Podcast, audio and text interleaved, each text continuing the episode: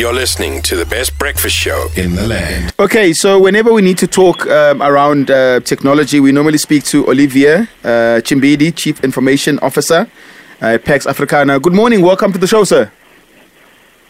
Good morning, team. How are you, Bongi? How are you now? Um, we're good. We're very good this morning. So it's that silly season again where we want to shop and we want to do it online. Um, my biggest worry, just personally, is always around how authentic the website that I need to put my details are on. Are there things that I can look for on a random website when it's time for me to put my details? Yes, yeah, there there are. Um, it's been very entertaining listening to some of the previous callers. Um, but there are a few tips. Hopefully, we can help them. So one of the first things you want to look for, Bongani, is a lock in the what we call the domain name, so basically the name of the website Right. that you're going to. Mm. Yeah, so a padlock on the far left-hand side. So if you don't have the lock there, that's your first sign. Now, if you're using um, Google Chrome as a browser, it typically, when it's not sure that a site is safe, it will give you a little triangle at the far end of your website address that tells you that the site may not be secure. And in some cases, may even just prevent you from going there without you explicitly saying that, no, I'm aware it might be fraudulent, but I still want to go to the site. Um, so the first thing is make sure that there's that padlock there. So the padlock simply means that it's a, a secure site. It's got what we call HTTPS, um, and yeah, safe to go on. All right, that's interesting. So, um, that kind of security, I mean, if you're a small business owner and you probably don't have it and you've got an online shopping platform, how do you secure it? So it's not an expensive thing to do. Um, if you build your website with any of the well-known um, website domain providers, so GoDaddy, Atheros, etc., I'm not trying to promote anybody, but any of these platforms, they often do provide that as an option for a couple of hundred bucks. So um, you know, they, it, it should be something that you budget for if you're a small business looking to have a website where there's that. Uh, so that's the starting point there. Yeah, and then they talk about e-skimming, where skimmers steal your financial information when you make purchases online. What other ways can you what can you do other than using your own banking and card credentials when making online purchases? Right. So there, there are a number of um, different options. There's also options for virtual cards. Um, okay, just talking cards in general. To do this, you need to make sure that you're using um, safe internet. So when I say safe internet, I mean if you're deciding to shop online when you're outside, don't shop on the free Wi-Fi that's plugged in. That's the first one. That's uh, easy mall. access that can be hacked. Yeah, the malls ones especially. Most of us shop online like cowboys, to be honest. Uh, the best way to do this is, you know, you need to have either hotspot yourself. Ideally, you need a VPN, a virtual private network. There's a number of providers for that um, as well. You can just do a quick Google search for uh, VPNs.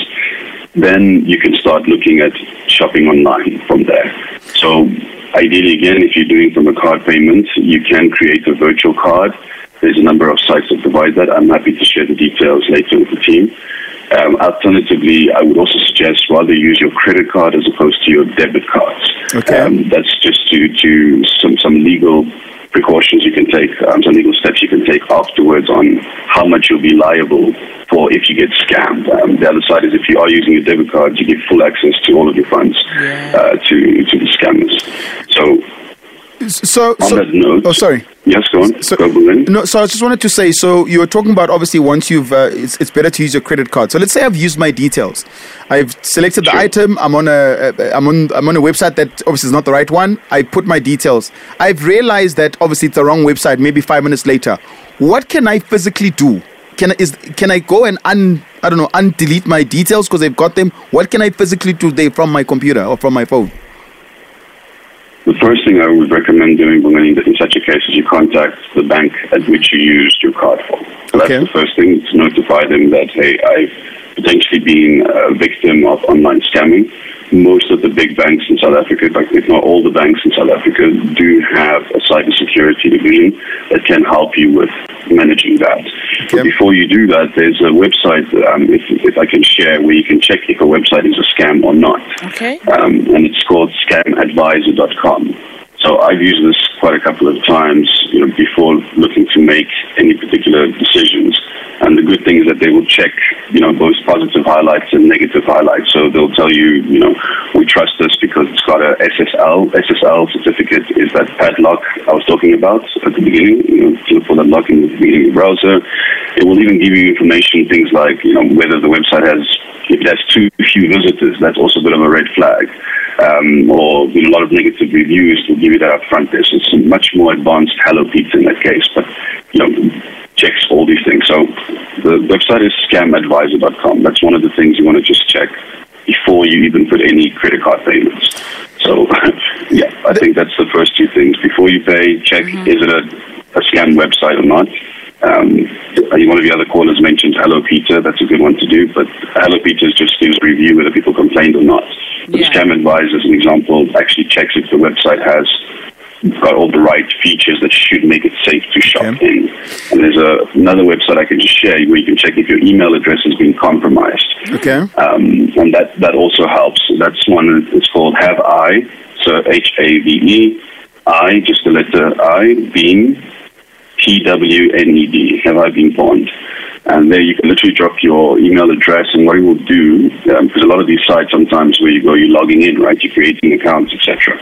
So once you put your email address, it will check for you if your email address has been compromised by any website um, for previous hacks. But it's not necessarily always dodgy websites. It can be legitimate companies who have been hacked before where your details are there.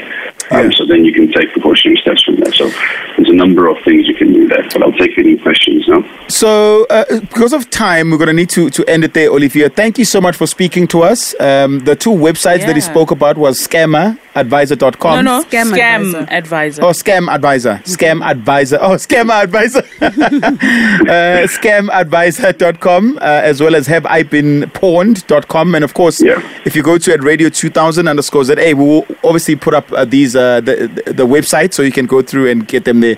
Olivia, thank you so much. you. I know we'll speak to you again. Black Friday is coming sorry, up. Just, just, Sorry? Can- are you still there? Yeah, we'll see here.